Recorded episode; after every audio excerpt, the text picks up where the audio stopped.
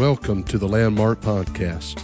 I'm Jason Calhoun, pastor of Landmark Pentecostal Church in Texarkana, Texas. We encourage you to visit us on the web at landmarkupc.net for a schedule of services and upcoming events. We pray that you are blessed by the message today. Thank you again for listening.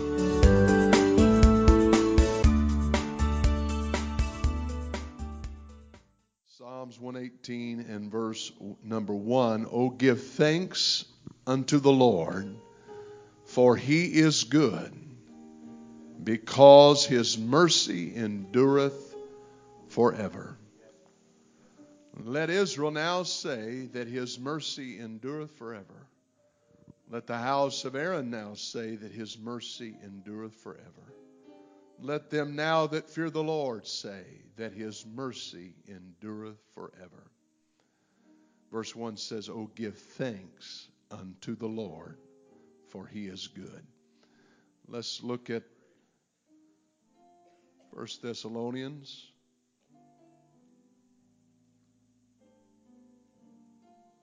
Chapter number 5. verse 18. In everything, give thanks. For this is the will of God in Christ Jesus concerning you. You know, that seems simple enough when you first read the first few verses or the first few words of that verse in everything give thanks. But that can be a pretty tall order sometimes. In everything give thanks. The Bible says, For this is the will of God concerning you. I want to talk about Thanksgiving a little bit here for the next few moments. I'm not going to be long. But let's just praise the Lord right now for His goodness in our lives, and let's pray that He would move in the remainder of our time here in this service. Jesus, we're asking God that your Spirit would have its way. Praying, God, that you would touch people's hearts and stir souls and direct us through your word. We're thankful, God, to be in your house. Thankful for the touch of the Holy Ghost that we feel. And I pray that you would move. In Jesus' mighty name we pray. And let's thank the Lord again.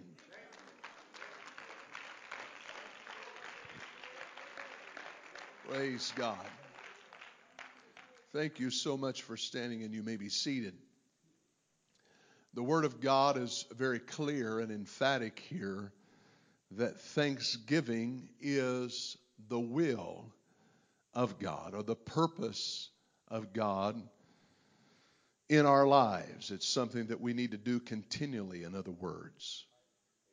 Even in this world of busyness, stress and hectic schedules and frantic activity, it's important that we always take time to give praise and thanksgiving to God. In fact, I can't think of anything that is any more imperative to a child of God, an important activity for us to always be engaged in, and that will bring uh, the presence of God and the comfort of God into our lives, like giving praise to the Lord. We, we have several verses of Scripture that admonishes us to give praise and thanksgiving to God, and how that when we do so, the Lord inhabits that. The Lord shows up in the praise of His people. So it is very important that not just on this occasion and this week and this day that we set aside, but always in the Christian's life, that they take time daily to give praise and thanks unto the Lord. And there are many things that we should show thanks to God for. And there's no way that I could exhaust all of them. And matter of fact, each one of us probably have individual things that are specific to us, that are unique to us things that we personally could thank God for or show appreciation to God for that perhaps somebody else, maybe even those that are right there near us, could not necessarily express thanks in that way. I understand that there are common situations that all of us face and all of us go through that the Lord has helped us with and seen us through and worked in our lives concerning and that we can always we can always show our appreciation for those common things like salvation. And uh, we should never tire of giving thanks for this glorious the bible so says it this way so great a salvation.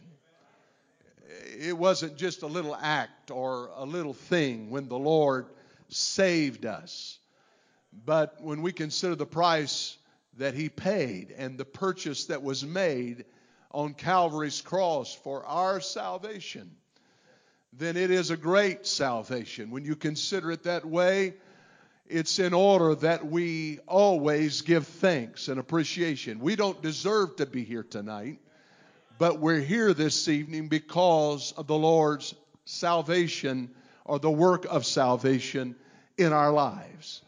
I'm so thankful that He went to the cross, that He purchased my soul with His blood. And that blood is precious blood, the Bible calls it. In other words, it's not just like any other, but it's precious blood and it's powerful blood and it has power to cleanse from all sin. You see, the blood that was shed previously by goats and bullocks and doves, it was, it was blood that could cover for a period of time until the next sacrifice or the next date came up that the sacrifice had to be given. But this blood, this precious blood of Jesus Christ, was blood that retired that debt once and for all, the Bible says. It was blood that washed and cleansed completely.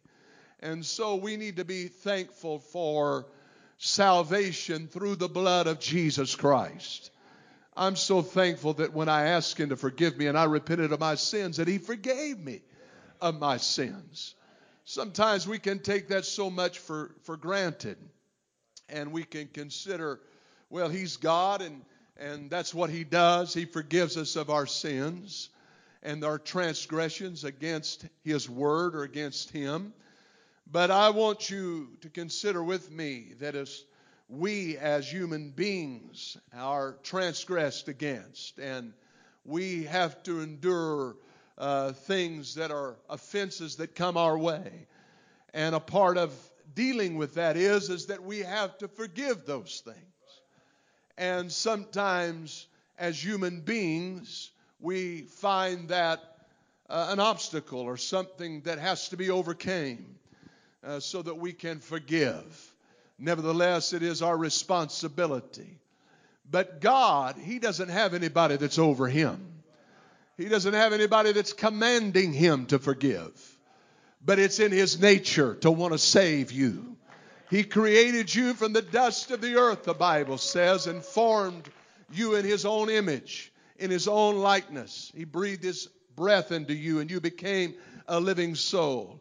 And from that moment, from that moment, the time of creation, he's always had a plan of redeeming and saving humanity. When, when, when Adam fell into sin, it was always his objective and his plan that I am going to recover that man and give him a chance to be restored in his relationship with me. And forgiveness is a part of that. Amen. I'm so thankful that though I don't deserve it, that he forgives me that He cleanses me, that He washes me of my sin. I'm so thankful that I have a revelation of Jesus' name baptism. And uh, I want to thank God for that every day. That I'm not confused about it, that I'm not uh, depending on some false uh, understanding of it, but I have a revelation of who Jesus is. And the Bible said, Whatsoever you do in word and deed, do it in the name of the Lord. Bible tells me that there is none other name, Acts 4 and 12, under heaven given among men whereby we must be saved. The name of Jesus, and we have several instances throughout the Word of God where folks were baptized in the name of Jesus Christ. No other way, no other, no other instance or example in the Scripture do we have but being baptized in the name. And there's something that happens when we're baptized in the name. The Bible said that comes there comes remission of sin. And I'm thankful for that. I'm thankful for the power of the Holy Ghost. These are all elements and essentialities of salvation. And I am very grateful, and I know you are very grateful for this understanding and that I have been obedient to these things. I'm appreciative for that. And uh, there's a lot of things that we could show thanks for. But let, let, me, just, let me just give you a few here tonight. Uh, we need to give thanks for who He is. Who He is. Sometimes the best way to define someone or something is to define what they or that is.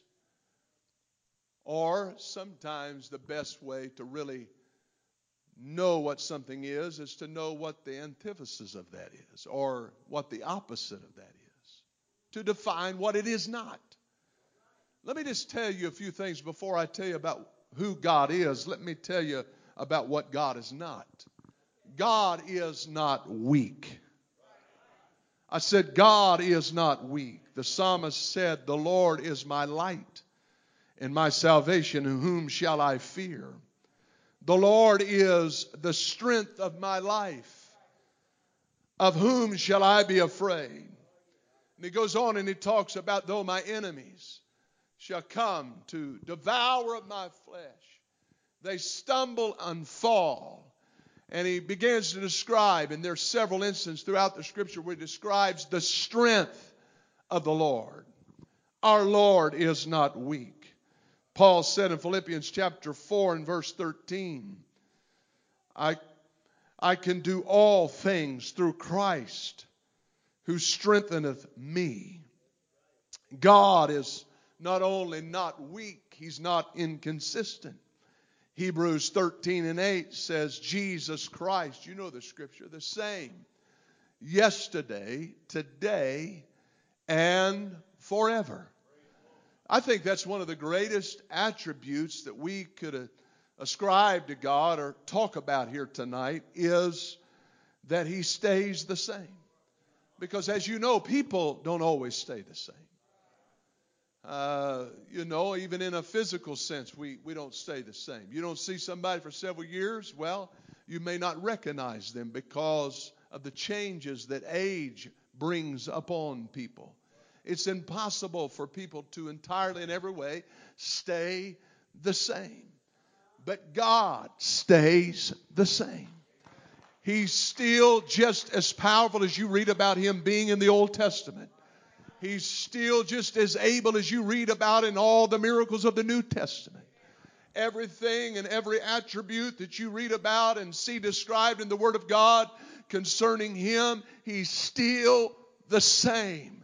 And I think that's a wonderful attribute of God that we need to celebrate tonight and be thankful for that He stays the same. If He still shows mercy, or if He's ever showed mercy, He's still showing mercy. Matter of fact, the psalmist said, His mercy endureth forever. And he said that over and over again as if to remind us that His mercy is still the same.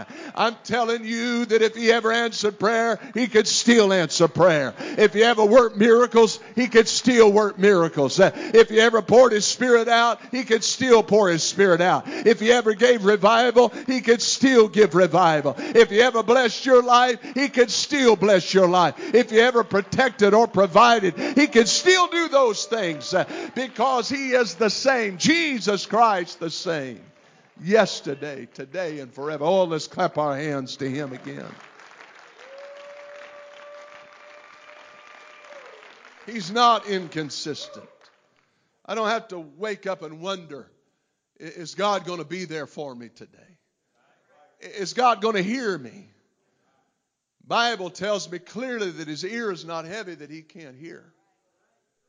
Uh, will he answer? Will he fulfill his word? Will he come through? I'm going to tell you, he does all of those things because he's the same. He's a consistent God. God is not unfaithful. 1 Timothy chapter 2 and 13 said, If we believe not, yet he abideth faithful. In other words, if I, my faith wanes in his ability, if, if I stumble at his promises. If I if I have trouble getting my mind around the ability and the power of God, that doesn't affect him. Uh, if I don't believe him, it doesn't affect his ability to be faithful. He's still faithful. Amen. We can, he cannot de- de- deny himself, the Bible says, but he is faithful to his word. He's faithful to what he said he would do. There's one thing that you can read about over and over again in the Word of God is the fact that God cannot lie. Oh, he cannot deny his word. Whatever he said in his word, it stands and it'll stay and it'll be there and you can stand on it. There's a lot of people of this world that you, you can't always know that their word is going to, to stand for what they say it does. But you can always know that the word of God is true and it is faithful. And you can know that He, He is a faithful God. Even sometimes when we don't deserve it. We don't deserve it any time. But sometimes when we have been disobedient, when we've walked away from it, when we've not done what we know to do, God is still faithful. God is still faithful. When we deny Him, He doesn't deny us. I'm so thankful that He is a faithful God. Oh, that He's there for us and He answers and He works and He responds, He helps, He strengthens, He blesses in our lives. Hallelujah. Oh, let's talk about a few things that God is. David said, God is great. And he went on to say, and greatly to be praised. How many knows that we're serving a great God?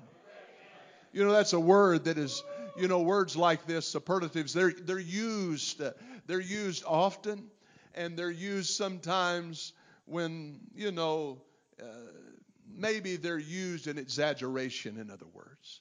Maybe they're used almost out of habit, but not really meaning it. You know, we, we, we use the term awesome, and we sometimes use it pretty loosely. We use it pretty often.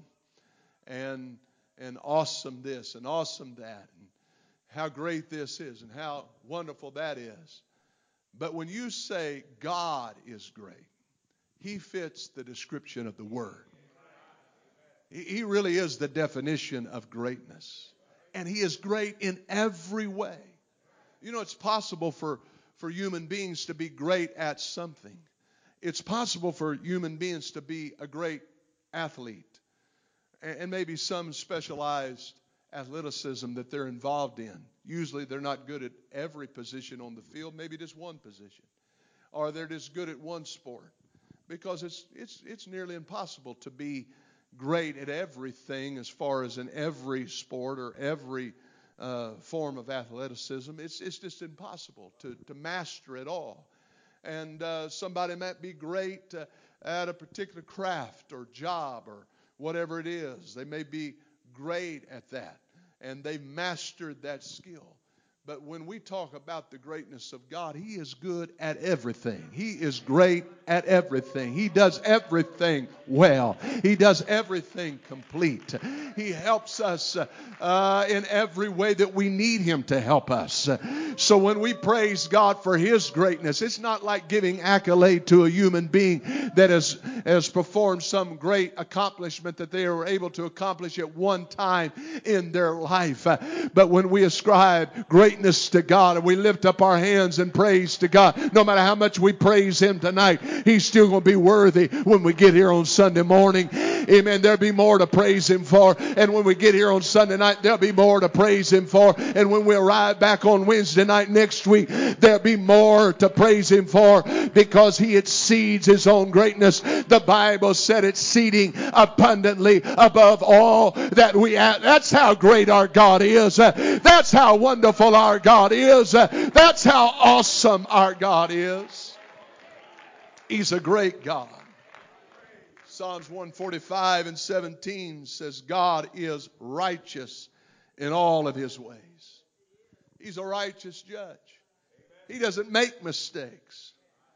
You know, you can take the most experienced and the most wise judges of this world.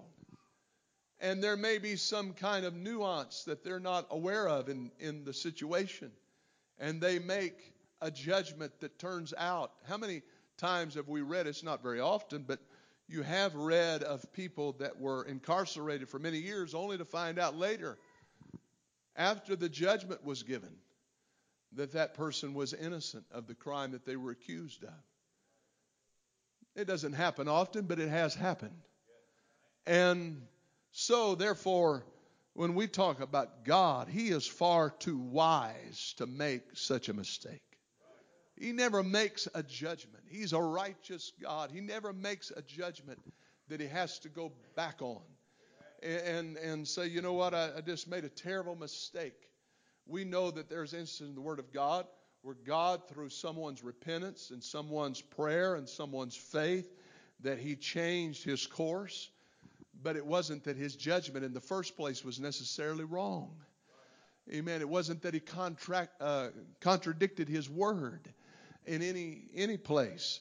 But uh, we understand that God is righteous in all of His ways. Amen. You you can look to Him and have confidence in Him. You can trust in Him. That's why I need Him to lead me every day.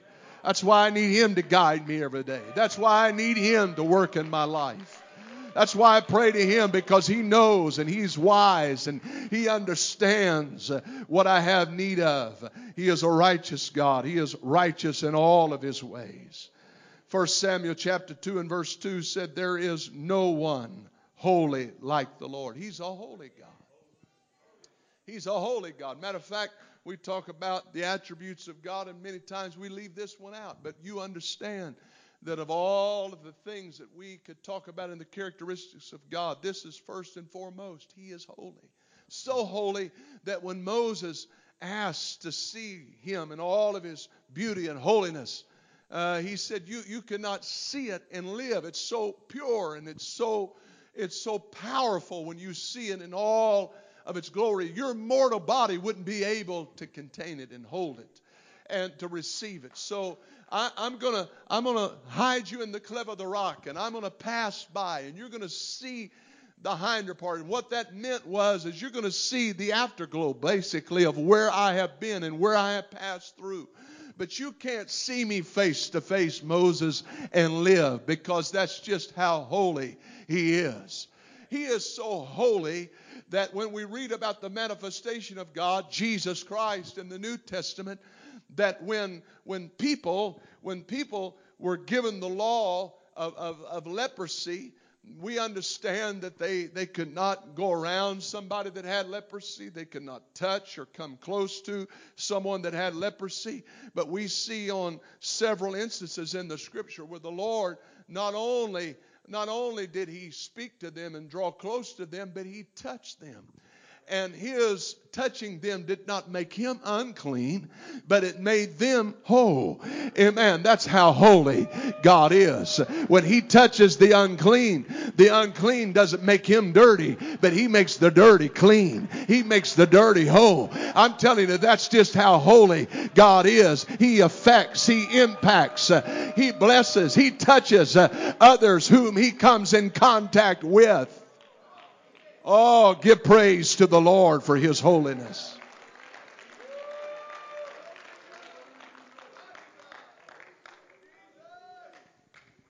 Not only do we need to think, be thankful for who he is, but we need to be thankful for where he brought us from. Amen. Psalms 40 and 2 says, He brought me out. This is the psalmist. Brought me up also out of a horrible pit and out of the miry clay and set my feet upon a rock and established my goings. He Brought me out of a horrible pit. Amen. There's people that figuratively you can identify with that.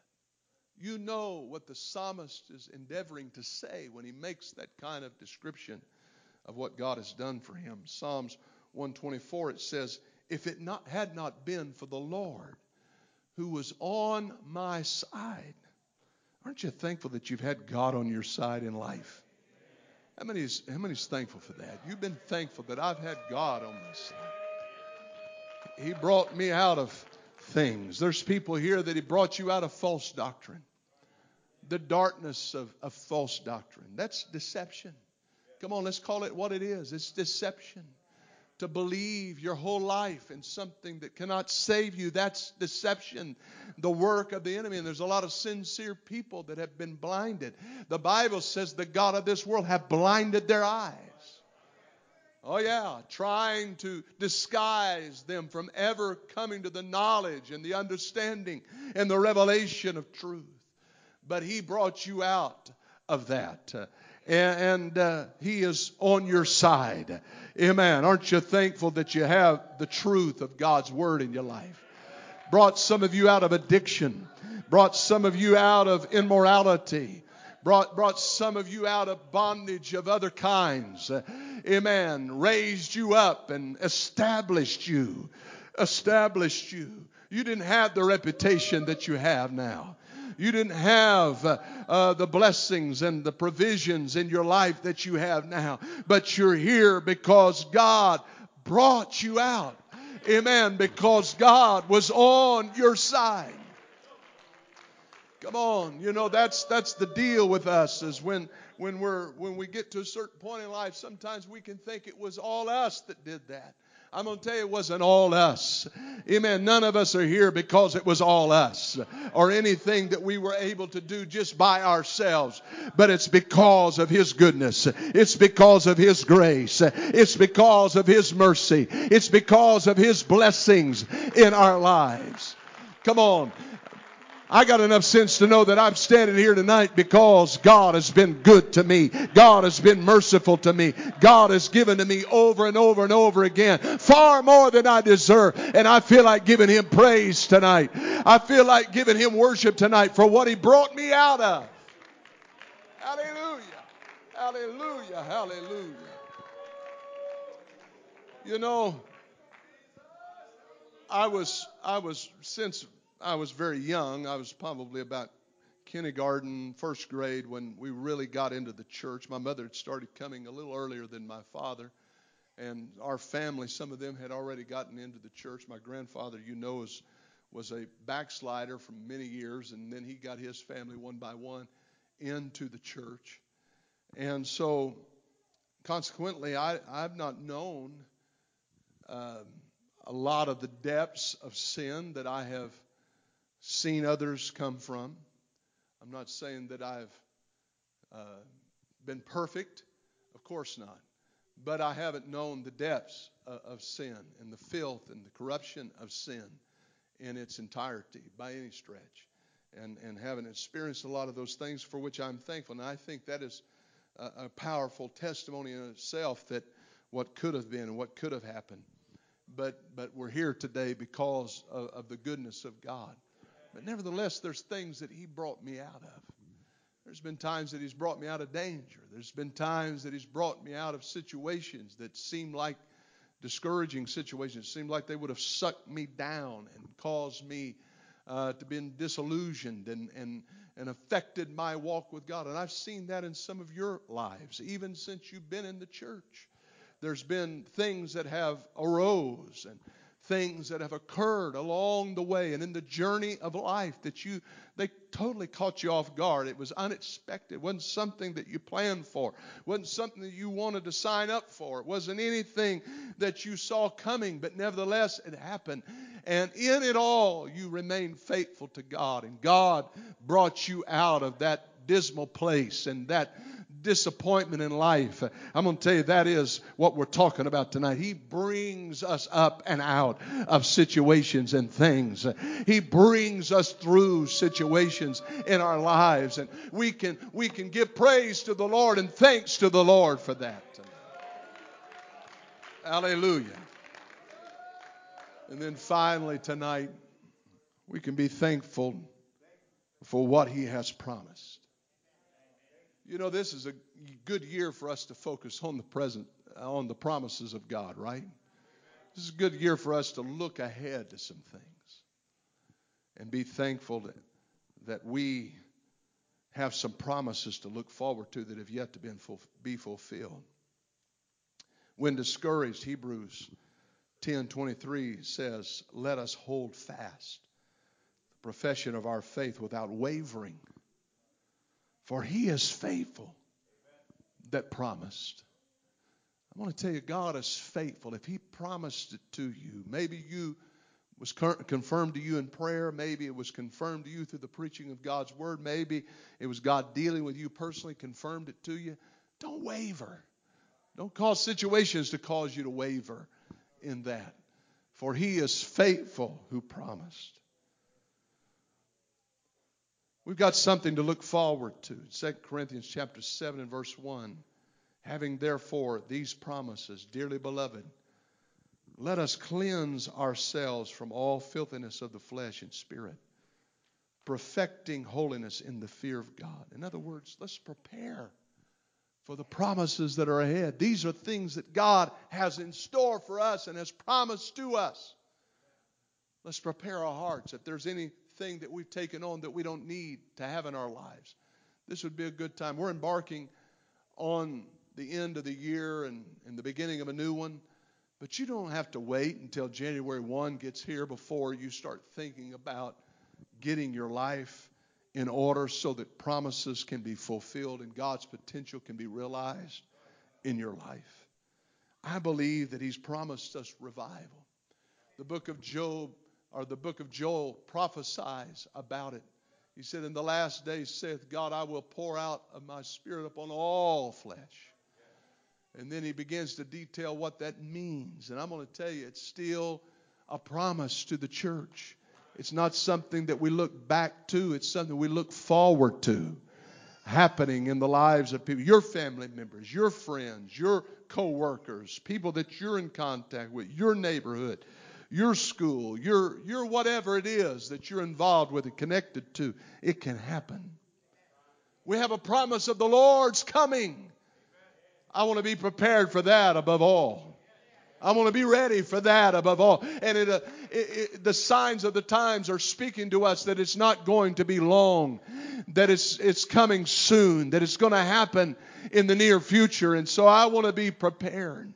And sometimes we think of time drawing out so long in the way that we gauge time, but time to us and time to God is two different things. But I'm going to tell you, we're living, I believe, with all of my heart in the last days.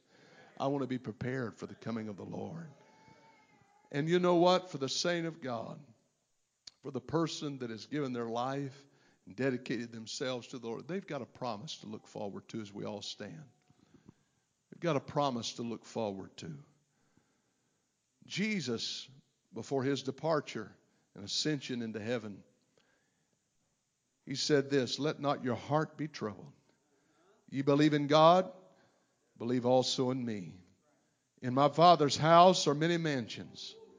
And if it were not so, I would have told you. But I go to prepare a place for you. And if I go and prepare a place for you, I will come again. That's a promise. That's a promise. And I will receive you unto myself. That's a promise. And where I am, there you may be also. That is a wonderful and beautiful promise in the Word of God.